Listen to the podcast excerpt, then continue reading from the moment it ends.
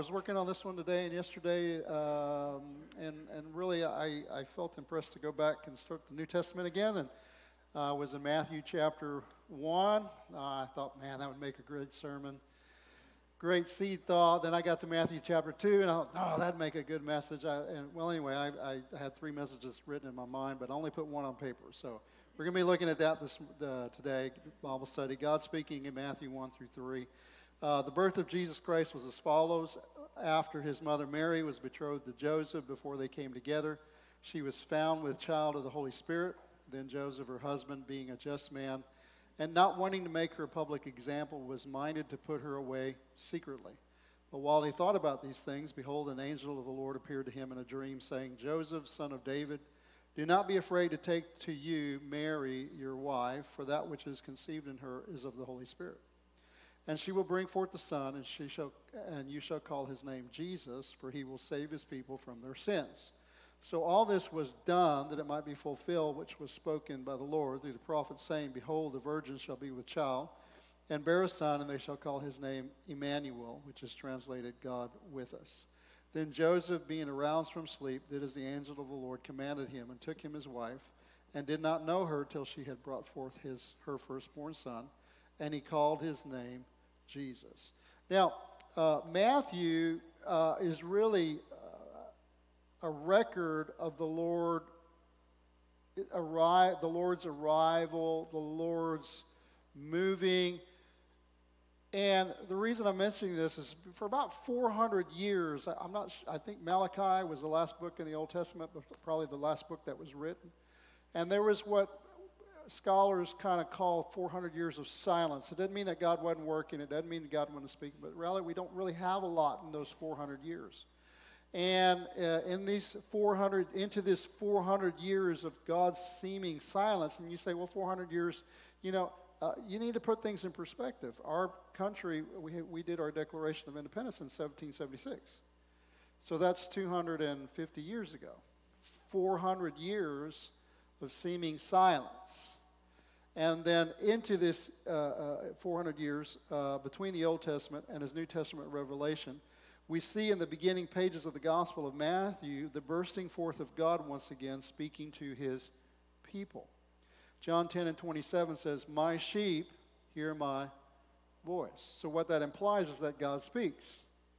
What it also implies is that if you're a child of God, you have the ability to hear God speak.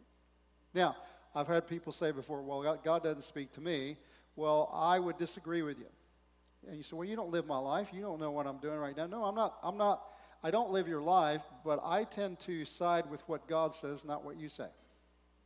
I love you, but I'm not going to accept what you say. I'm going to accept what God says because God says, let God be true and every man a liar.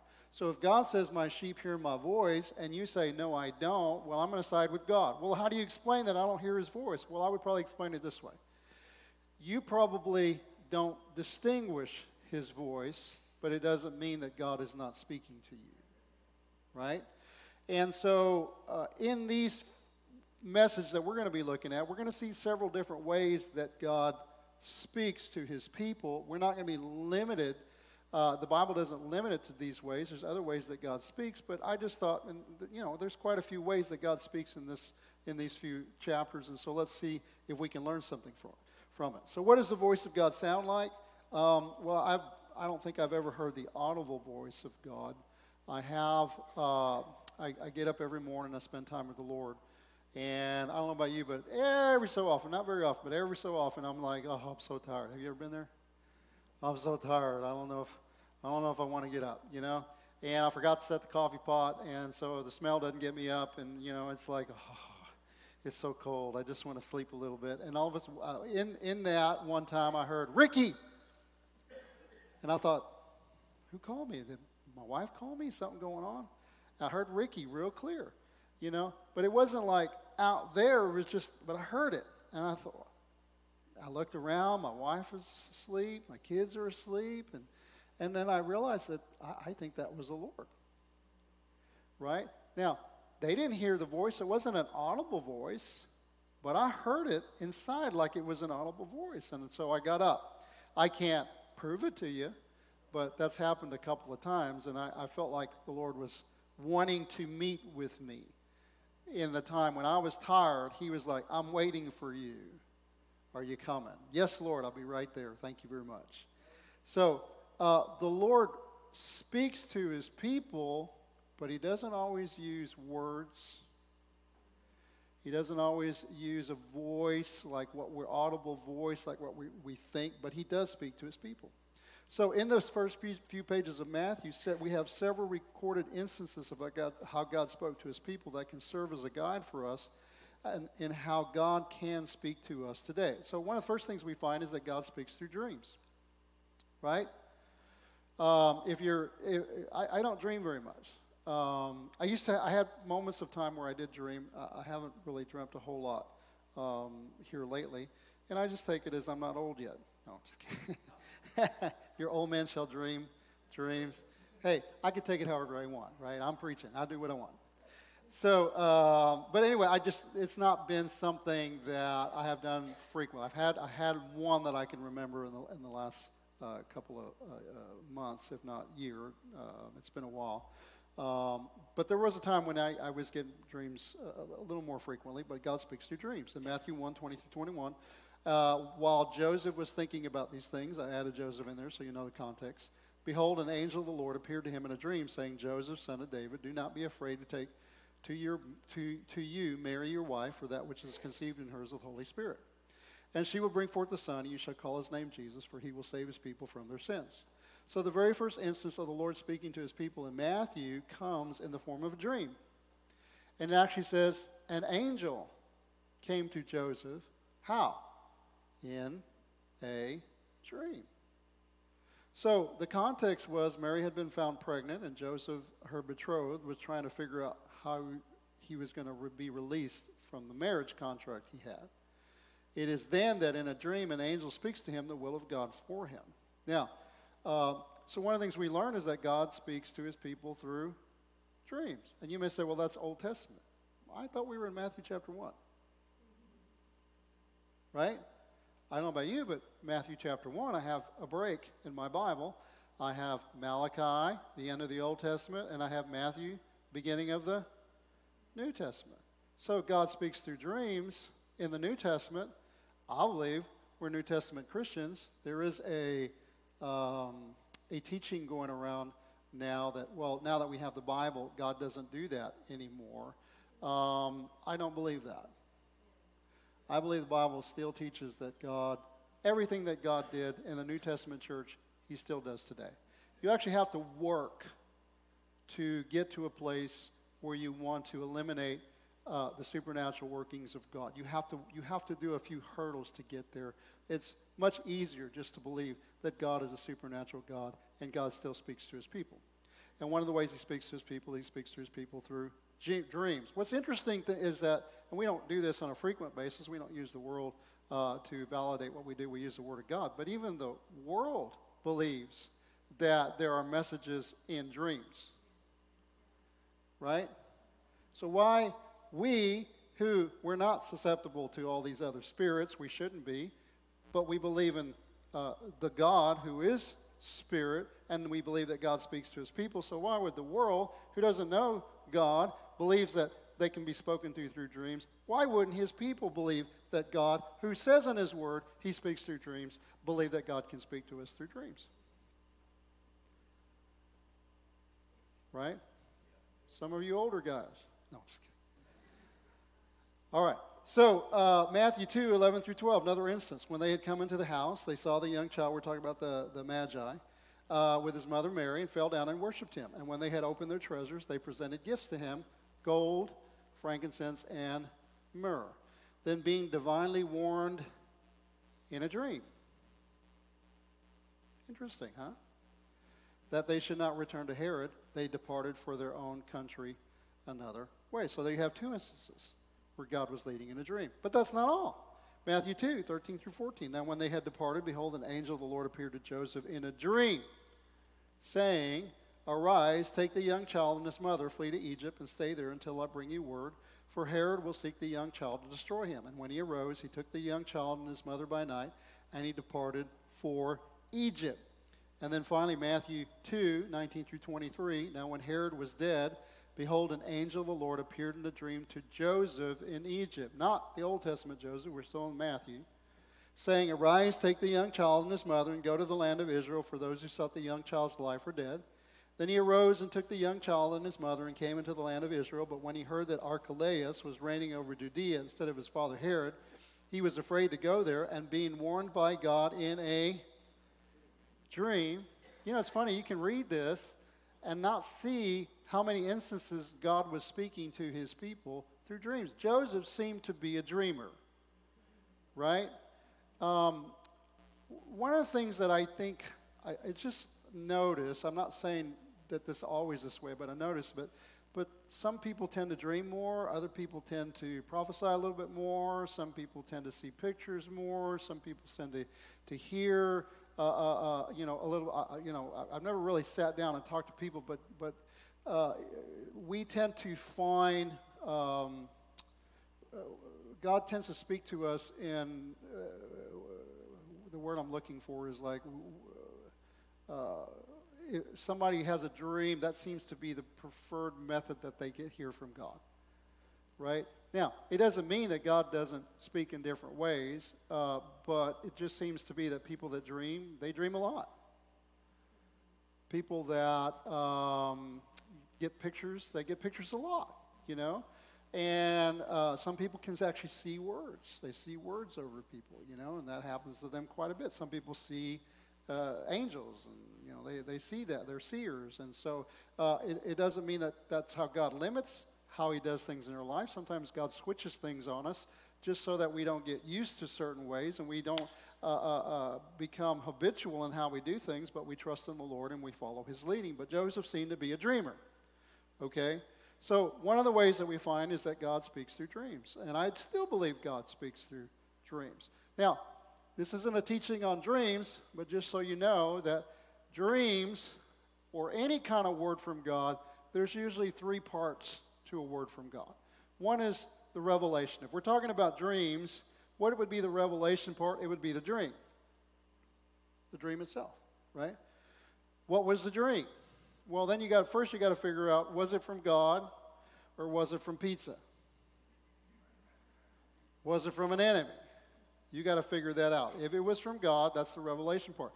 But having a dream, and if you get to the point where you realize, well, I think this was from the Lord, then you got to interpret the dream. What does a dream mean? In Joseph's dream in the Old Testament, guy had a basket on his head and birds were eating out of it. And he said, in three days, you're going to lose your head, you know. And, and uh, well, that's the interpretation. How do you know a, a basket means this and birds mean this. And how do you know that? Well, you got to trust God for that. You, you, it doesn't just automatically come.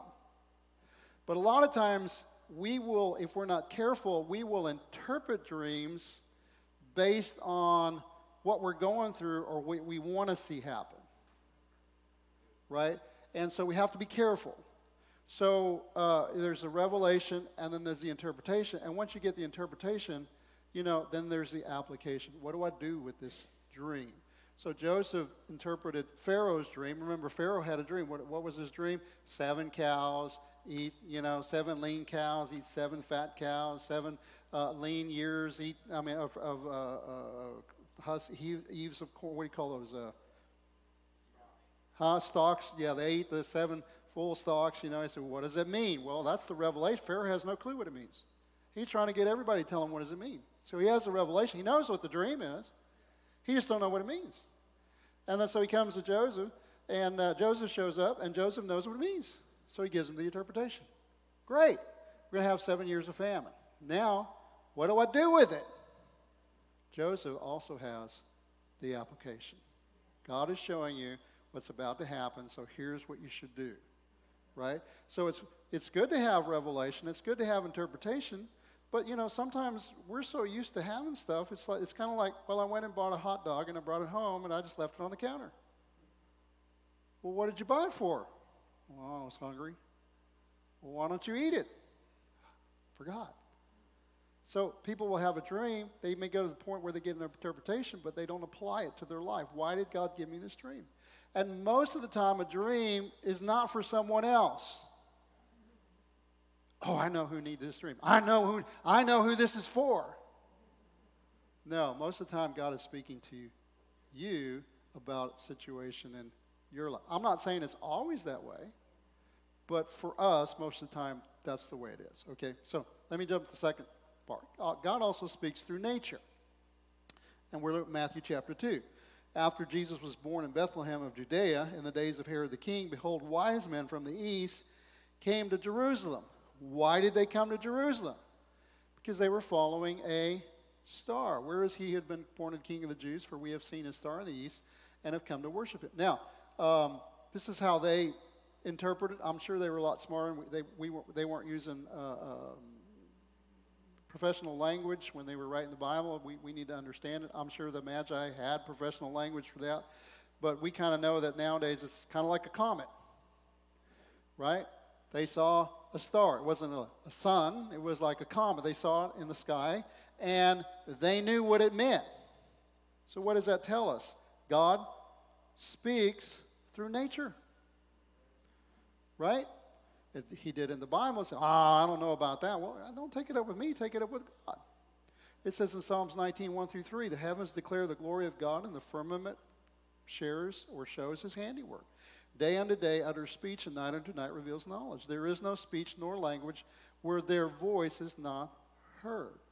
God speaks through nature. I, I like to listen to some prophetic people, and they um, find messages how the Lord is speaking through sometimes the World Series games, through the Super Bowl games, you know, and stuff. And I and I mean, and when they put it together, it's like, oh my gosh, that's incredible! I heard the same thing, I saw the same thing, but I didn't get anything out of it. You got to have ears to hear, right? But God speaks through nature. He spoke through the comet, and there were three people that heard it, that saw it knew it was something important. Everybody else saw it and they just said, hey, what's that little glowing thing in the sky? Right? But they didn't. They said, oh, no, we've seen his star in the east. Whose star? Uh, he was that, that was born king of the Jews. And the Jews, they didn't have a clue because they weren't looking for him. Right? So, well, how do I hear from God? Well, first of all, you got to position yourself to hear from God. Right? Well, uh, what if I have a dream? Well, you know, uh, you, you're more likely to have a dream if you prepare for a dream. If you ask God for a dream, right? And if you're asking God for dreams, uh, you remember that story about people that were praying for rain? And so a person, a new person showed up and he didn't normally come to the church, but he heard they were praying for rain, so he came in that night praying for, you know, when they were praying for rain. He came wearing a, a, a raincoat and a, he brought an umbrella, and they were laughing at him. I said, Why are you doing that? It hadn't rained in a long time. I said, Well, I thought you were praying for rain. Are you just praying just to pray? You're you praying because you believe? So if you're asking God to speak to you through dreams, well, I would prepare. I'd get a notebook. I'd get a pen. I'd make sure I have a way to, to get a light on, you know, when I have something. Because I'm going to tell you something, I've, I've, had some dreams in the past, and if you don't write it down, you'll forget it. Well, I, I, oh, I got it so good, I got it so good. In the morning, you don't even remember you had a dream. And if you do remember you had a dream, you say, What was it? What was it? What was it? You can't remember. Right? So you prepare. Or if you don't want to do it that way, you can have your iPhone or your, your Android phone and have a memo thing on there.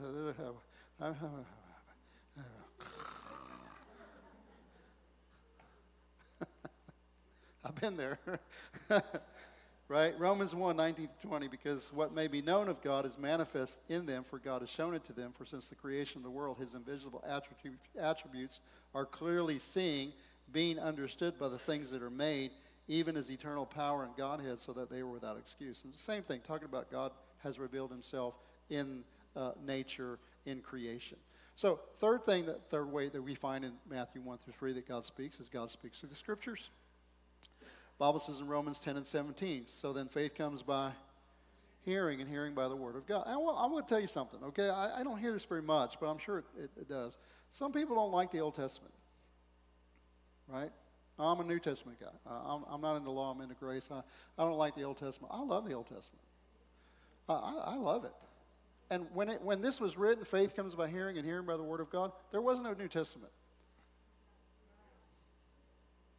The only scriptures they had were the Hebrew scriptures, right?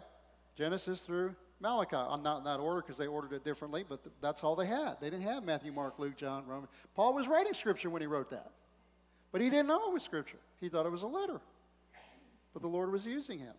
So God speaks through His Word, and, the, and the, uh, in, the, in what we call the Old Testament, it's a record of God speaking through the Israelites. But they, what He was spoke to them, God is the same yesterday and today forever.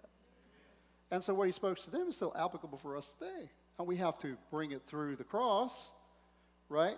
Uh, uh, we don't we don't wear certain vestments, you know, when we go and, and worship at the at, at the temple. We don't slaughter animals anymore. So we have to learn how to bring it through the cross, but God still speaks. One of the greatest revelations on worship I had was in reading Leviticus. I'll be honest with you, I'd rather not read Leviticus. Not my favorite book. Psalms. I don't like Psalms. Well, I shouldn't say that. I love the Word of God. I don't like salad, but I eat salad. You know why? My body needs it. My body, li- so I eat salad. And I, I, on a regular basis, I will try and go and eat salad. And so my favorite type of scripture is not poetry, but I read it. You know why? Because I need it. And there are things in there, and I get through there and I find things. Leviticus is the same way. I get through Leviticus and I'm like, ah. But when you read chapters 1 through 10, 1 through 9, it talks about worship and how you come to worship, is incredible revelations of worship. You, if in our day and time, in our society, we are very much spectator driven. Right? You have a show. We, we don't participate in the show, we attend the show. And that's how we view Christianity. And when you read Leviticus, you have to realize that when they went to temple, they didn't go every day to temple. Some people that, that lived close by in Jerusalem and stuff, they did go on a regular basis. But if you lived out in the countryside, you know, they didn't have trams and buses and, and things like that. So three or four times a year they would have to go. And so when they were going to go, they had to prepare their sacrifice. They had to go out and they had to say, what are we going to take to worship God? What are we going to take with us to offer to the Lord? Most people don't come to church to offer something to God, they come to church to get something from God. What do we have to take that will be acceptable to God? Oh, God, so just be happy that I'm there. Right? So our world is me centered. But worship is not me centered, it should be he centered. Right? And so, what would be acceptable? And then, when they would bring the sacrifices and they would bring their offerings to the temple every time they go, they were not supposed to appear empty handed. They were supposed to go and they brought the sacrifices to the altar. They had to come in singing the psalms, they had certain things, and they would bring the animal to, to be sacrificed, but they didn't give it to the butcher. You know, we, I, I shoot a deer uh, every so often. I know I'm a terrible person. Oh. But I like deer. And I take it to the butcher, and they do all the work for me. When you went to worship, they had to bring the animals, but you know who was it that put their hands on the animals and recited? The priest would tell them what to say, but the worshipers would say it. And you know who it was that killed the animal? It wasn't the priest, it was the worshiper. And you know who were the one, and the priest was guiding him. Here's what you need to do. You need to cut it. They were the ones that were, the priest would catch the blood and take it and offer it on the altar. But the people were the ones that were involved in the worship.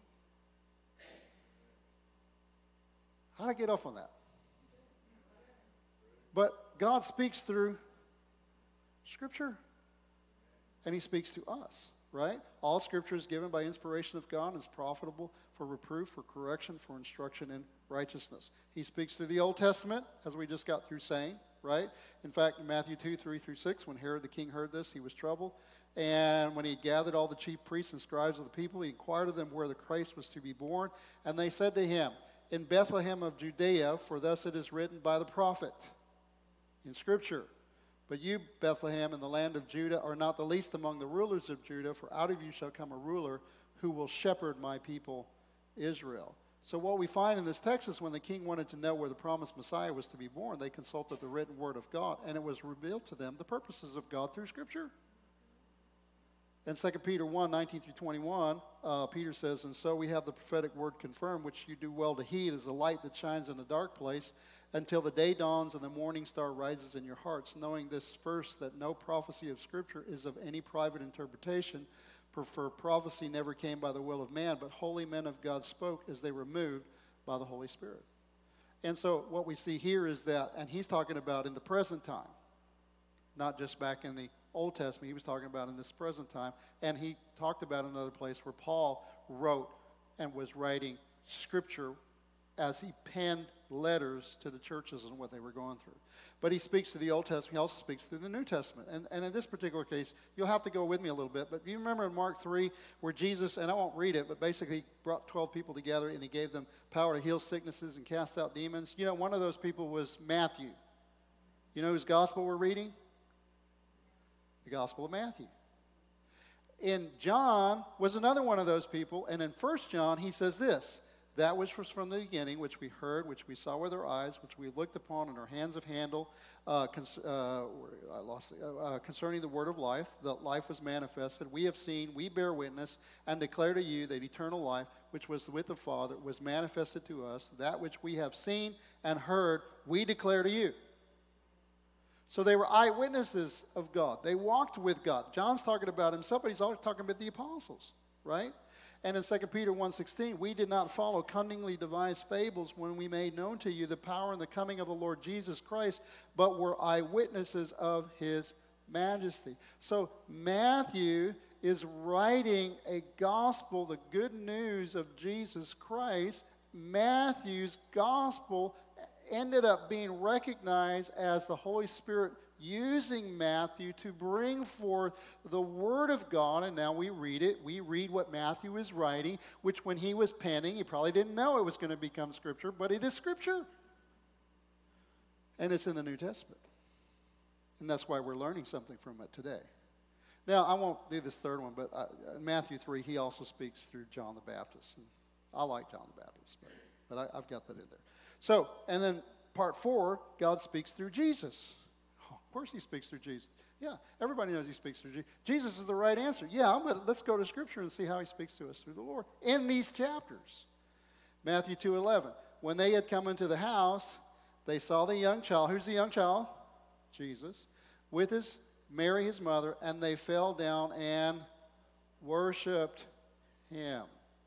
And when they opened their treasures, they presented gifts to him gold, frankincense, and myrrh. Those were not gifts that you brought as a housewarming present. Those were gifts that were very, very expensive. Even today, right? Uh, I'm about to maybe have my gold tooth redone, right? Well, if I were to give, even though it's gold, if I were to give some that, that to somebody else, that's not a very good gift. It's gold, right? I had to have gold because I bite so hard on one side, but it's really not. We're not talking about bringing a little, uh, uh, you know, small, little, little, little. No, they were bringing generous gifts of gold, like you would bring a king, because they recognized Jesus was. That's what Messiah means. The coming, the coming Lord, the future uh, Son of David, the Messiah, the King. And they worshipped him, and they presented gifts of gold, frankincense, and myrrh. Hebrews 1 1 through 4 says, God, who at various times and in various ways spoke in time past to the fathers by the prophets, has in these last days spoken to us by his Son, whom he has appointed heir of all things, through whom also he made the worlds, who being the brightness of his glory and the express image of his person, and upholding all things by the word of his power, when he had by himself purged our sins, sat down at the right hand of majesty on high, have he become so much better than the angels, as he has by inheritance obtained a more excellent name than they. So God spoke in the past through prophets, but now he has spoken us to us through his son Jesus. Who is Jesus? John 1, 1 and 14. Love these verses. We use them a lot. In the beginning was the, and the Word was, and the Word was God. Okay, great. John 1 and 14. The Word became flesh and dwelt among us, and we beheld his glory. The glory is of the only begotten of the Father, full of grace and truth. Jesus is the revelation of God. The revelation, it's God's word made visible in the flesh. If you want to know what the word of God is, you look at Jesus. What is the will of God? Look at Jesus. He is the word made flesh. Luke 24, 21, and then 25 to 27. But we were hoping that it was the, the two guys walking on the road to Emmaus, right? We were hoping that it was he who was going to redeem Israel. Indeed, besides all this, today is the third day since these things happened, since he was crucified. They were kind of bummed out. And he said to them, Jesus did, they didn't know it was Jesus, O foolish ones, and slow of heart to believe in all that the prophets have spoken. Ought not the Christ to have suffered these things and to enter into his glory? And beginning at Moses and all the prophets, he expounded to them in all the scriptures the things concerning himself. Right? God reveals himself through Jesus. Now, I didn't put it in here, but just kind of FYI, Matthew 17 talks about the Mount of Transfiguration. Remember that story? He takes, he takes John, Ringo, Paul, you know, three of the Beatles. They go up on the mountain, and while he's up on the mountain, he transforms before them, transfigures before them, the word is metamorphosized. And he began to radiate the glory of God. And the Bible says that Moses and Elijah showed up and were talking to him. And Peter didn't know what to do. And uh, there are two kinds of people people that don't know what to do and they don't say anything. And people that don't know what to do and they say whatever comes to their mind, even if it doesn't make sense. Peter's one of those people that I got to say something. You know, he just can't keep quiet. Let's build three altars here one for you, one for Moses, one for Elijah. And then a voice came from heaven that says, This is my beloved son. Listen to him. Well, who does Moses represent? Represent? He represents the law. Who does Elijah represent? He represents the prophets. The Old Testament is known as the law and the prophets. But when the voice of God comes, it's like the Father was saying, He's not minimizing the Old Testament. He says, Listen to my Son. He is the full revelation of my will. And we find here in Luke, when you read the Old Testament, it's meant to reveal Jesus. Right? When you read the New Testament, it is revealing Jesus. Revelations. The revelation, it is not the revelation of the future, it's the revelation of Jesus Christ. Jesus, the Messiah. It's all about Jesus. He's God, made flesh, buried, died, buried, rose again, ascended, sitting at the right hand of the Father. It is He whom we serve, right? John 8, 31 through 32. Jesus said to the Jews who believed him, If you abide in my word, then you are my disciples indeed. Oh, I'm a disciple of Christ. Why? I go to church on Easter every other year. Leap year, actually. Do you, what did John say? John says, if you love, do you love the Lord? Oh, yeah, I love God. Do you keep his commandments? Which commandments?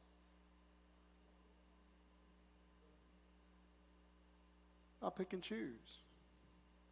But Jesus said, I mean, John said, if you love him, you will keep his commandments. Jesus himself said, if you abide in his word, then you are disciples. Not if you listen to my word, it's if you abide in my word. That, that, what does that mean? That you, you learn it and you do it. He said in John 7 uh, to the ones who hear my word and do it, I will liken to a wise man who builds his house on the rock. What does a foolish man build his house on? You know what sand is? Little pieces of rock. Little rock here, little rock there, little rock everywhere. People say, well, I'll take this truth, but not this truth. I'll take this truth, but not this truth. People, people approach the Bible like a book of suggestions, like uh, the fortune cookie at the end of the meal. Hmm, let's pull this verse out. Oh, no, that's not for me. This was you. I ate yours by mistake. Here, you take this. That's not how you do the Word of God. You read it, you meditate upon it. What does it have to say to me? Oh, it's going to require some changes in my life. Oh, I don't want to do that. If you abide in me and my word abides in you, then are you my disciples indeed. Psalms 1 Blessed is the man that walketh not in the counsel of the ungodly, nor standeth in the way of sinners, nor sits in the seat of the scornful, but his delight is in the law of the Lord, and in his law does he meditate day and night. And what happens? What does it mean to meditate? It doesn't mean New Age meditation where you empty your mind. It's, it's biblical meditation where you fill your mind with the Word of God. And, and you shall be like a tree planted by the rivers of water, and you shall bring forth your fruit in its season. In other words, Christianity is not a uh, you go once and everything's good. It's a it's a long term thing, right? I, I planted a lemon tree one time. It was a little small lemon tree like this, and I went out the next day to look at it. I don't know what I was looking for. You're not going to get lemons in one day, right? You're talking about a long term project. And, you know, sometimes, have you ever done that? I'm not the only one that does that, you know? I know better, but I still went out and looked at it, eh, you know? And you shall bring forth fruit in its season. This leaf shall not wither, whatever you do, it shall prosper. If you meditate on and do the Word of God. In time, you'll bring forth fruit. Kind of like you have to look at Christian life as, as like sowing seed. You sow a seed, you sow a seed. What is a seed? The Word of God. You sow it, you sow it, you sow it. And it doesn't produce a crop overnight. No, farmer gets a crop overnight. Does you get a crop overnight when you farm? No, it usually takes about four months or so. Some crops maybe a little bit longer. Some crops a little bit shorter. You know, there's a, there's a bamboo species of bamboo. I think somebody I was reading this the other day. You know, preachers read stuff all the time. So, and it says that you they, you plant a seed, and for first year nothing, second year nothing, third year nothing, fourth year nothing, fifth year like in the fifth year all of a sudden it'll just start sprouting up. And when it sprouts up, it grows like 15 to 25 feet overnight. But it took five years, right? What do we want to do? We want to dig up the seed. We do, oh, there's nothing, there's no use. You know, why, why bother? You got to continue. It's long term, right? Um, okay, so um, the last thing, I guess we'll go ahead and, and conclude. In the beginning pages of the Gospel, Matthew, we've seen a few instances of how God speaks to his people. And the purpose for studying these is so that we can be open to the Lord speaking to us, because my contention is that God is still speaking to his people today. Now, I didn't put this in there uh, in, in, in, a plain, plainly. I did say he speaks through Scripture, but for me, more often than not, the Lord speaks to me through his Word. I've said this before, but they actually, when I got saved, they said, go to church. So I went to church. I've been going to church ever since I've been saved. I got saved yesterday. No. I got saved in 1985. And they said, You need to be filled with the Spirit. So, a month later, I got filled with the Spirit. And they said, You need to read your Word of God. And so I bought a Bible and I read the Word of God every day. In fact, for the first 10, 15, 20 years of my life, I read it through four times a year. Because that's how you learn. Right? And so here's the thing. I, will get back to that in a minute. See, we so often want God to speak to us, and He does. But what we don't realize is that we have to have the language for him to speak to us. And this is the language he often speaks to us with. The more you put in, the more he has to draw out. If you don't put it in, it's like I want to share something with you, but but if you the Word of God contains what I want to use to speak to your life. So the more you read it, he has to draw from there. He have more he has to draw from, and and we have to read repetitively because we we leak we forget things. So you got to read again, or it's just so much. We have to continually uh, do these things in my life. So uh, they said go to uh, pray, and I prayed. I've been doing that since 1985. Right? I learned how to how to how my wife will tell you. Um, she said I was born an old man because I'm very rigid. So the Bible said, "Early in the morning shall I seek you." So I used to, I used to go, when I was in Bible college, I would I'd drive a bus. I had to make some money, so I started driving a bus, and I'd have to be there at 6. And I had a friend that the Lord told me when I got to Bible college is get to know him. He was old. He was 32. That was back then. That was my perception. He's an old guy. He was 32. The Lord said, I want you to get to know him. I spoke real clearly to my heart. He did. And so I did. I got to know him. And he shared with me a scripture he had read that was important to him that I wouldn't, uh, Leonard Ravenhill wrote a scripture for full time ministers. I wouldn't give two bits for a minister that spent two, two, less than two hours a day, full time minister that spent less than two hours a day in prayer. And so, oh, I got to pray two hours a day. The only problem is I, I, for, I didn't know what to pray after a couple of minutes. You know, He's like, well, I got to spend time here, whatever. And the Lord began to show me how to pray. He began to show me. So I would always try to spend a, a few hours a day with the Lord. And when I started going to work at six, I started getting up at four. Now, listen, I, I used to be an athlete, so I know what you got to do to, to do things. You got to be disciplined to do things. So, but my body wasn't used to going to bed at 10. My body was used to going to bed at 12, 1. So, getting up at 4, you don't want to get up at 4. But when you really want to do something, you want to go fishing, and you're going to be there at 5 o'clock in the morning, but you didn't get to bed till 2, are you going to get up at 5, 4? Yeah, you're going to get up at 4 because you want to go fishing. Seek ye first the kingdom. When you really want to do something, it's surprising what we can do. I really wanted to spend time with God. I really wanted to get to know God. I really wanted to be in His presence. I'm going off on a tangent, okay? Y'all okay with that?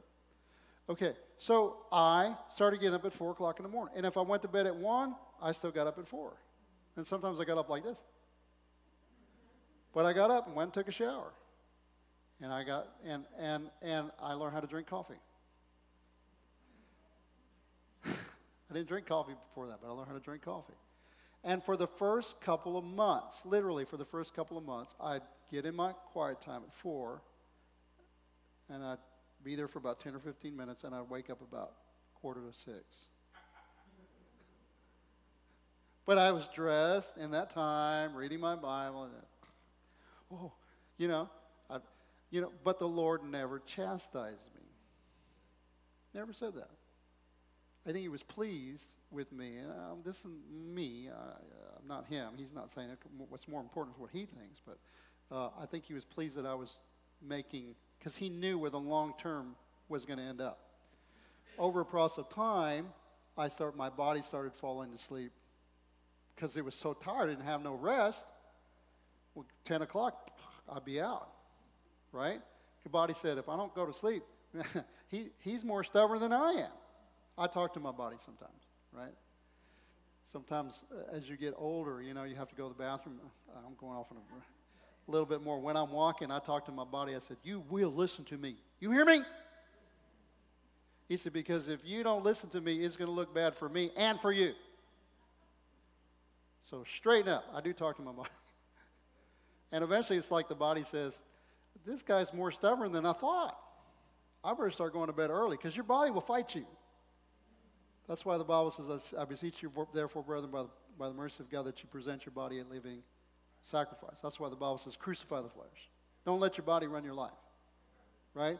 You, your body was not there to teach you what to do and show you what to do. You're there to, to, to, to lead and guide your body. Your dogs are not supposed to run your life. You're supposed to discipline your dogs, and they're supposed to be there for you. Right? Your children are not supposed to run the house. Your children are the most beautiful things that God gives you. But if you don't discipline your children, they will run your house and they will become a major problem for whoever, if somebody, and whoever chooses to marry them. Are you hearing what I'm saying? Your body, you have to discipline your body. Well, well, I, listen, I had to learn. We all have strengths in some areas and weaknesses in other areas. I, listen, one of the one of the big sins for Christians, and we don't really call them sins, is gluttony. I was the biggest one. But I was miserable, terrible, and I felt like the Lord with uh, gave me grace because you can't do it without grace. To be able to, because your body says, "I got to have it, I got to have it, I got to have it." I want it, I want it, I want it. Give it to me, give it to me, give it to me. It feels good. It feels good. And at night, I feel horrible. Why did I do that? Why did I do that? Like, and you begin to realize over the process of time, you can start to tell your body, you're not going to do this. Is it hurt? Yes. Is it painful? Yes. That's why diets don't last very long. Yeah, nothing is, is enjoyable that begins with the word die.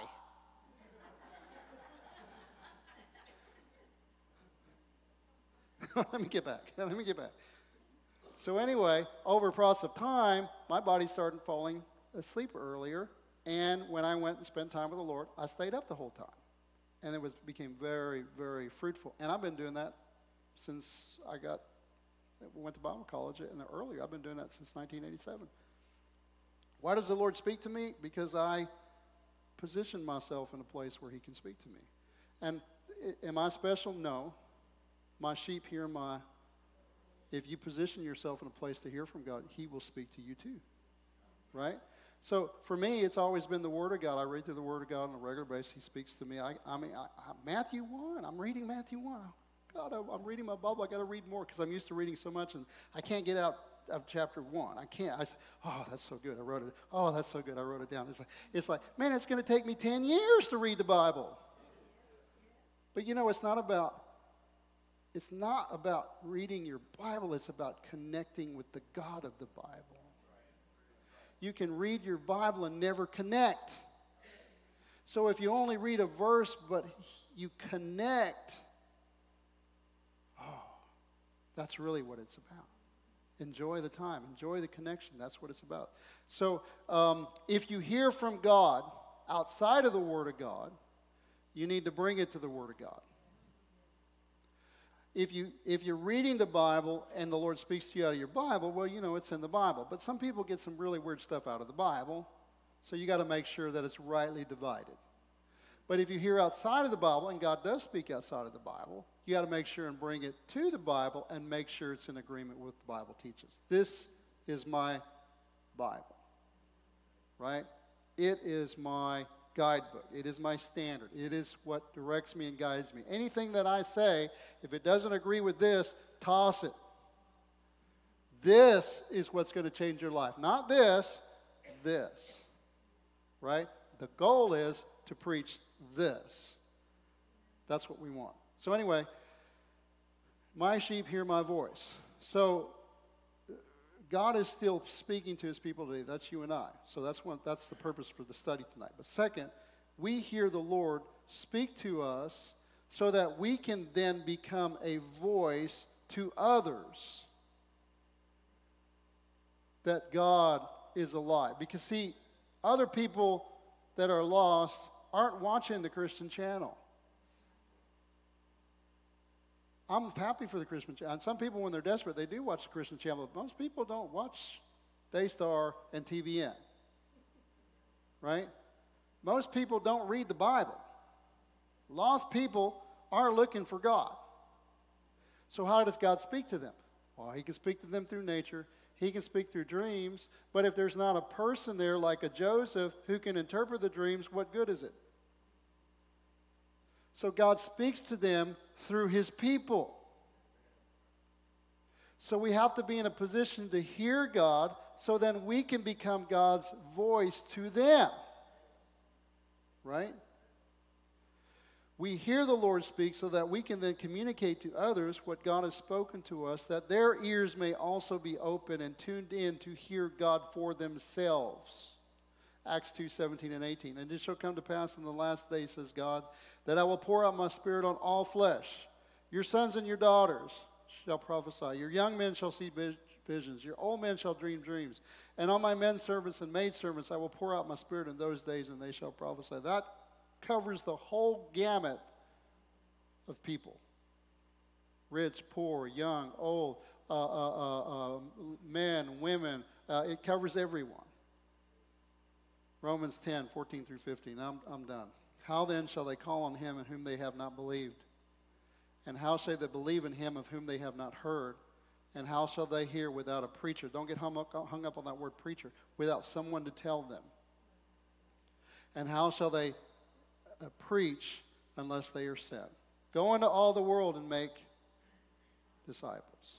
As it is written, how beautiful are the feet of those who preach the gospel of peace. You may say to yourself, I hate my feet. Well, start preaching the gospel. Then your feet will become beautiful. That's not what it means. okay, no. How beautiful are the feet of those who preach the gospel of peace, who bring glad tidings of good things. God speaks to his people so that we in turn can speak to those on behalf of God, that they too might become his people.